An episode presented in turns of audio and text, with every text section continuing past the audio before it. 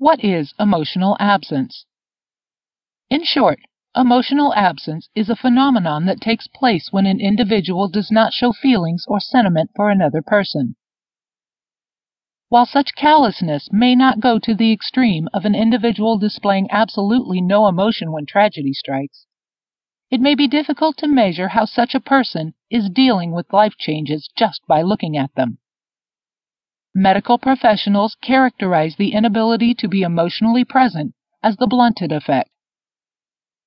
Individuals who suffer from such a clinical condition have a difficult time expressing their feelings, good or bad, and are often viewed by society as being emotionally numb.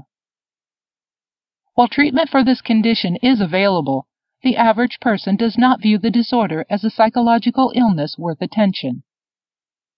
This is why thousands of children and adults go through life without ever truly tapping into their inner being. This may be why you have never shared a soul connection with your mom.